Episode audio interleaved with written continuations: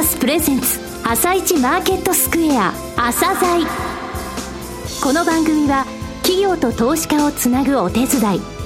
プロネクサスの提供でお送りします。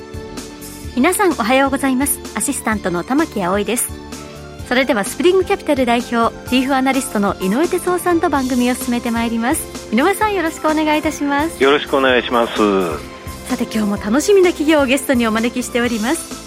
今日ご紹介する企業は証券コードななぜろきゅうなな桜作プラスです。はい、えー、桜作プラスさんですね。昨年のじゅうがつの終わりの頃ですね、上場されたんですが、はい、えー、保育園、保育所の運営をされている企業さんっていくつかご紹介したんですけれどもね、えー、ちょっとね、前を歩いてるなっていう印象なんですよ。いくつかキーワードがあります。ドミナント展開とか不動産、はい、それからこの頃のトピックス、そういったところもじっくりお聞きください。はい。それでは朝鮮今日の一社です。朝鮮今日の一社。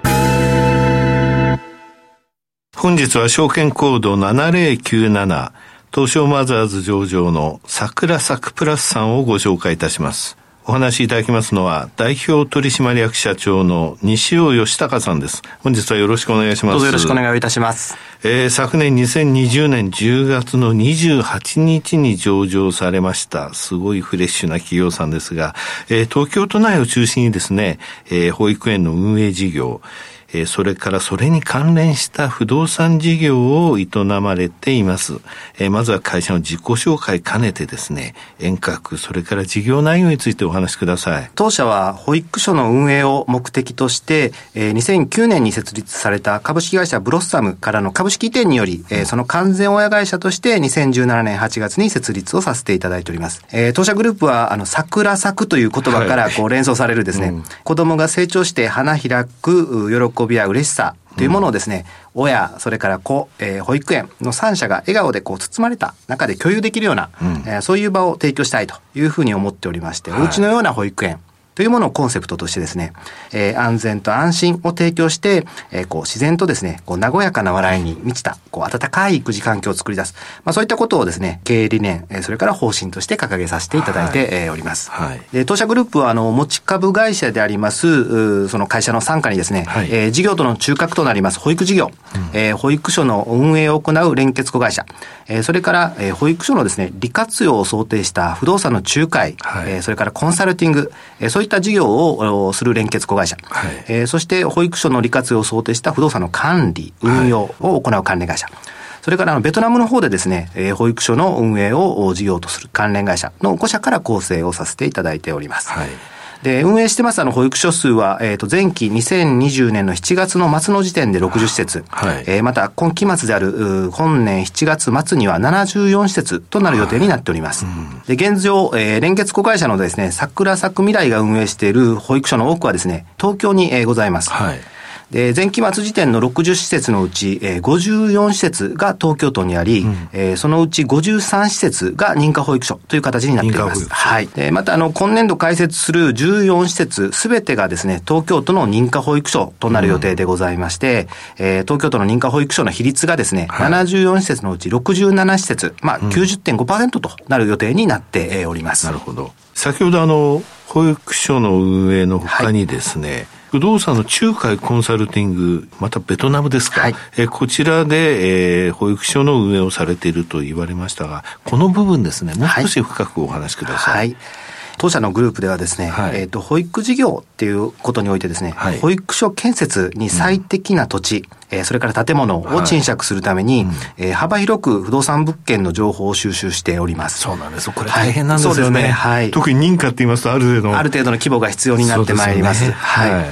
で、収集した物件情報をですね、えー、うまくこう利活用して、うん、えー、付随的に不動産仲介や管理業務も行っております。はい、で、主に株式会社桜咲パワーズにおいては不動産の仲介やコンサルティング業務、えー、明るい未来アセットにおいては不動産管理業務というものを行っております。なるほど。うん、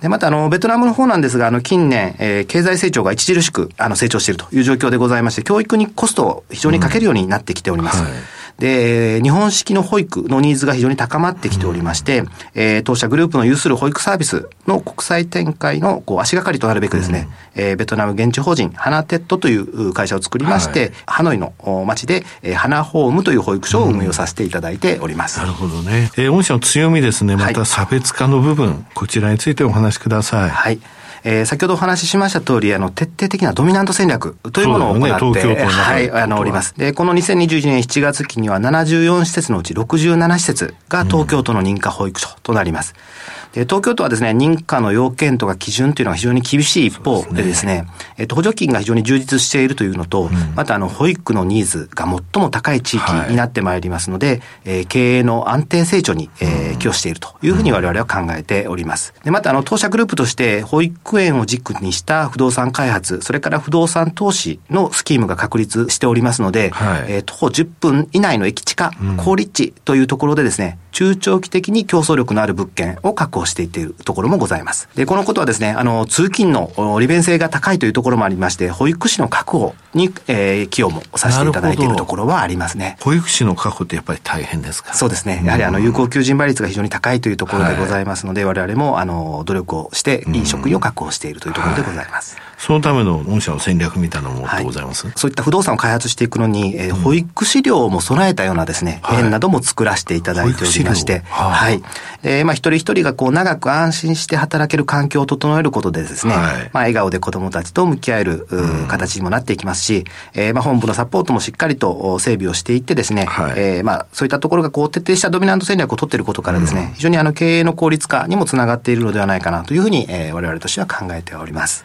さて、えー、事業環境ですね、それから保育をめぐる社会情勢、これどうなっているのかですね、教えていただけますか。一時期ものすごい問題になりましたけどね。そうですね、はい、はい。あの政府はですね、これまであの子育て安心プランというものでですね、はい、にせんにじゅうねんどまつに待機児童ゼロという目標を掲げてきましたけれども、ね、はい、はい。あの、まあ、内閣の調査によればですね、うん、その目標の達成はあの非常に困難になってきておりまして、はい、えー、にせんにじゅうよねんにこう じゅうよんてんいちまんにんの保育の受け皿が不足するんではないかというふうな形で推計が示されております。で、あの、これを踏まえましてですね、政府は待機児童解消に向けた新計画というものを打ち出して、はい、にせんにじゅうよねんどまつまでに、うん、えー、じゅうまんにんを超える保育の受け皿を整備するという新方針を打ち出す見込みとなっております。はい、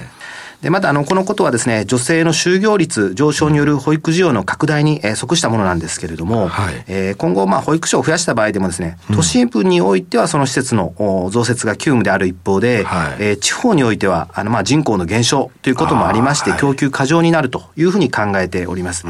で、まあ、このこともですね、まあ、当社、あの、東京都において、こう、ドミナントの展開を図っているという、はい、まあ、理由の大きな一つでもあります。はい、この保育所の増設によって、保育士の人手不足や定着も大きな課題となることが予想されているんですけれども、はい、まあ、あの現在の一人一人が長く安心して働ける環境づくりを、まあ、我々としましてはさらに進めていくと、えー、必要があるのではないかなというふうに思っております。えー、近年ですね、業績見させていただきましたが、もう急拡大してますね。えー、こちらについてお話しください。えー、まあ、あの安定してですね、保育所を開設しているということが、うん、まあ、業績の順調な推移につながっているというふうに考えております。はい、うん、まあ、あの前期にせんにじゅうねんしちがつ期の数字で申し上げますと、えー、よんきまえの保育所数がまあじゅうろくだったんですけれども、はい、えー、前期末にまあろくじゅうという形で約 さんてんはちばいに拡大をしております。はい、で、まあ、売上高の方もじゅうにおくはっせんまんからななじゅうろくおくにせんきゅうひゃくまんと、まあ、約ろくばいに、えー、なっているというふうなところでございます。えー、まあ、あのにきまえとの数字の比較でもですね、はい、まあ、施設がにばいになって、まあ、売上が にてんよんばいというふうなことがなっているから分かる通りですね、はい、えー、まあ、業績の方も順調に拡大しているところがお分かりいただけるのではないかなというふうには思います。はい、うん、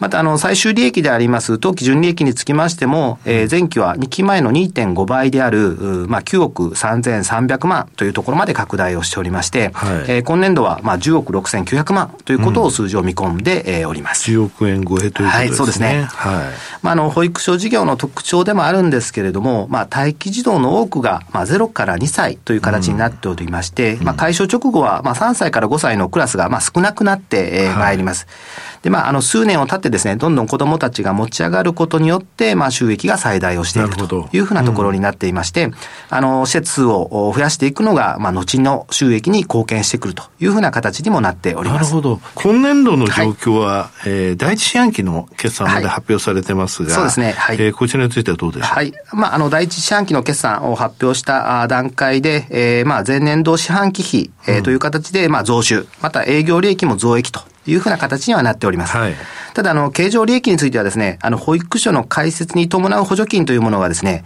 当期はだいさん四半期、はい、えー、まあしがつに解消することが多いので、当社としましてだいさん四半期になるんですが、うん、そちらに計上になっていく予定になっておりますので、うん、まあ現時点においては赤字となっております。はい、えー、しかしあの通期の開設数ということはあの予定通り、えー、じゅうよん施設が承認済みとなっておりますので、はい、えー、利益計画含めて、えー、基礎の計画通りに、えー、進捗していけるというふうにお考えいただければというふうに思っております。じゃあ想定した通りと、はい、そうですね、あの計画通りという形になっております。うん、さて御社ですが、プレスリリースでですね、東京大学の大学院と、はいはい、保育教育の実践に関する協力研究を開始するとありました。はい、あとあの昨年ごがつですか、保育園未来ファンドいち号案件の創生運用を開始、はい、こちらもリリースされましたが、はい、このふたつのトピックですね、はい、お話しいただけますか。はい、まずあの東京大学大学院との協力研究ということなんですが、はい、えー、まあ昨年じゅうにがつより同大学院の、えー、発達保育実践政策学センターとですね、乳幼児の発達や保育、幼児教育の実践に関するですね、うん、調査及び研究であったり、うん、子育てや保育、教育の実践に関わる人材育成に関する共同プロジェクトというものを開始をさせていただいております。子ども一人一人の発達特性に応じて、それぞれの時期にふさわしい自発性であったり主体性な活動、まあ、及び遊びを援助する環境づくりをですね、はい、しっかりと整えていきたいと。それから、保育、教育の実践に関する調査、研究研究を行って、えー、より良い保育が提供できるように、まあ、研修を通じて関わる人材の育成を推進していこうというプロジェクトになっております。はい、本プロジェクトを通しましてですね、うん、まあ、あの職員がこう保育現場で培ってきた様々な経験や、うん、えー、実践地をまあ可視化をしてですね、はい、えー、最大限に活用して、うん、保育教育の分野で活躍する人材を育成をしていくというふうなことにともにですね、うん、それをしっかり応用することで子どもの認知能力や非認知能力の、まあ、育ちというものを支えていき、えー、まあ新たな保育実践コンテンツの開発も目指していく予定となっております。志望、はい、ファンドの方は、はい、またあの志望ファンドの方もですね、はい、あのまあえー、まあ保育園桜咲く未来を含んだまあご物件をですね、うん、投資資産として組み込んだ、えー、保育園未来ファンドいち号というものを昨年ごがつに、えー、蘇生運用監視をさせていただいております。うん、このファンドはですね、えー、保育園特化型の志望ファンドで、はい、えー、エーピー アセットマネジメント株式会社と、うん、まあ、当グループの明るい未来アセットで、はい、えー、共同で実現したもので、うん、えー、資産規模は約ごじゅうおくえんというふうな形になっております。なるほど。で、まあ、あの待機児童問題という社会的な課題っていうのは、はい、まあ、今も未解決のままなんですけれども、うん、一方であの保育園はあの補助金に裏付けられるこう長期に安定的なキャッシュフローを期待することができますので、はい、新たな投資対象としてですね注目を集めており、えー、その受け皿整備が課題となっていました。えー、まあ安定した運営が期待できる優良な保育園と資金活用を求める方々のニーズをつなぐ受け皿をですね、うん、えー、このファンドが作ったというふうなところでの意味になりますが、えー、その目的はあの保育における社会的な課題解決につながっていくというふうに考えております。で、まあ、あの今後ですね資産規模としてごねんでにひゃくごじゅうからさんびゃくおくえんの規模への拡大を目指していくということでリリースをさせていただいておりますが、えー、まあこのしがつにはですねじゅうごぶっけんひゃくおく規模のですねに号ファンドの蘇生ももうすでに予定をさせていただいている状況でございます。はい、えー、最後になりましたがリスナーに向けて一言お願いします。はい、えーまあ、今回のコロナ禍における非常事態宣言の中でもですね、えー、保育所というものは感染予防に最大努力をしながら営業を続けております。テレワークが進んでいる状況ではありますけれども、実際子どもを保育所に預けてご自宅で仕事をされる方々がほとんどとなっております。あの保育所はですね今後の日本の成長発展にとっても必要不可欠な、まあ、インフラであるというふうに私たちは考えております。このインフラの発展のために、えー、リスナーの皆様にも当社グループに興味関心を持っていただければ幸いだというふうに考えております。当社が持つ不動産の強みを最大限に生かしてですね、えー、保育所の整備と運営を行っていきたいというふうに考えておりますので、どうぞよろしくお願いをいたします。西尾さん、本日はどうもありがとうございました。ありがとうございました。今日の一社、桜咲プラスをご紹介しました。さらに井上さんにお話しいただきます。はい、えー、まず西尾社長ですね、えー、ラジオ初めてなんですって。全然そう思えないです。全然そんな風に思えないほどびっくりしました私も、えー、はい、お上手です、えー、ななじゅうよんしせつのうちろくじゅうななしせつが東京都認可保育所と、えー、なると今期、はい、認可保育所って、えー、人数も多いんでね、あのなかなかね、えー、物件を、えー作るとか、えー、保育士を確保するって難しいんですが、そのドミナント成功してるんですね、えー、保育士寮を、えー、持っている保育園もあるということなんですが、えー、あの東京大学大学院との研究もね、はい、えー、保育士さんの教育とか研修とかそういったところに活かしたいということでしたね、えー、あと不動産事業も行われていると、これがちょっと驚きなんですが、はい、えー、結果的にその不動産能力、不動産の開発、それから、はい、えー、情報取得、そういった能力って必要なわけですよね、はい、それを生かして他のところ向けの不動産事業ができるということなんですよ。そして保育の、えー、コンサルティングも行えるという状況になっていて、それからファンド、死亡ファンドでもごじゅうおくえんの、えー、蘇生実績があるわけですよね、えー、こういった部分で不動産についても、そして金融という、えー、ファンドの運営のところについてもプロがいるっていうことなんですよね。そうなんですね。ですよね。非常にね、あの保育所、保育園のその運営会社だけでなくですね、うん、えー、まあそれに付随した親和性の高い事業ってものをもう一歩も二歩も先の部分をやられてるっていう、そういう印象です。えー、はい。はい。え、今日の一社は桜咲くプラスでした。それでは一旦お知らせです。企業ディスクロージャー アイアール 実務支援の専門会社プロネクサス。上場企業のおよそろくわり、にせんにひゃくしゃをクライアントに持つ。これはアジア証券印刷の時代から信頼と実績を積み重ねてきたからこそ。さらにプロネクサスが目指すのは、企業と投資家をつなぎ、日本の株式市場を活性化させることです。プロネクサス、私たちは個人投資家の皆さんを応援します。井上哲夫、今日のストラテジー。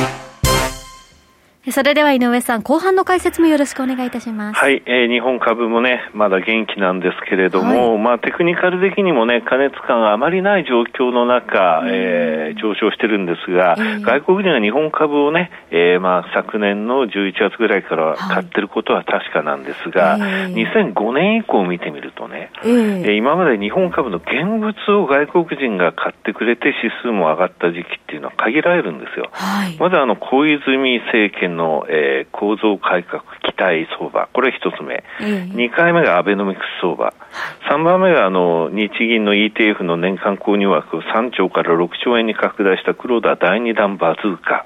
うん、それからにせんじゅうきゅうねん秋から、えー、始まった、えー、日本株の組入れ、そして今回のごかいなんですね、はい、で過去よんかいに起きて今回起きてないことがあるんですよ、はい、それ何かというとね、えー、シーエフティーシー アメリカの商品先物取引委員会で、うん、えー、いわゆる投機筋のドル円のポジションでドル買いになるってことなんですね、はい、外国人が日本株を買うってことはドルを売って円を買うわけなんで、えー、日本株が上がってもそれで円高になってくれればいいけど、円安になったら じゅっパーセント 株が上がっても じゅっパーセント 円安になったらチャラなんですよ、彼らにとって、えー、だからその部分ヘッジするためにドル円を、はい、ドルを買うって動きするんですが、えー、それは今回まだ出てないんですね。全然去年以降ずっと、えー、円買い状況ということなんですよ、はい、ですので北米はまだ出てないということなんですね、えー、北米は出たら強い、それまではまだ、えー、本格的な回答は見てません、うん、ということです。はい、井上さん、本日もありがとうございました。また来週もよろしくお願いいたします。この後は東京市場の寄り付きです。朝鮮、この番組は企業と投資家をつなぐお手伝い、プロネクサスの提供でお送りしました。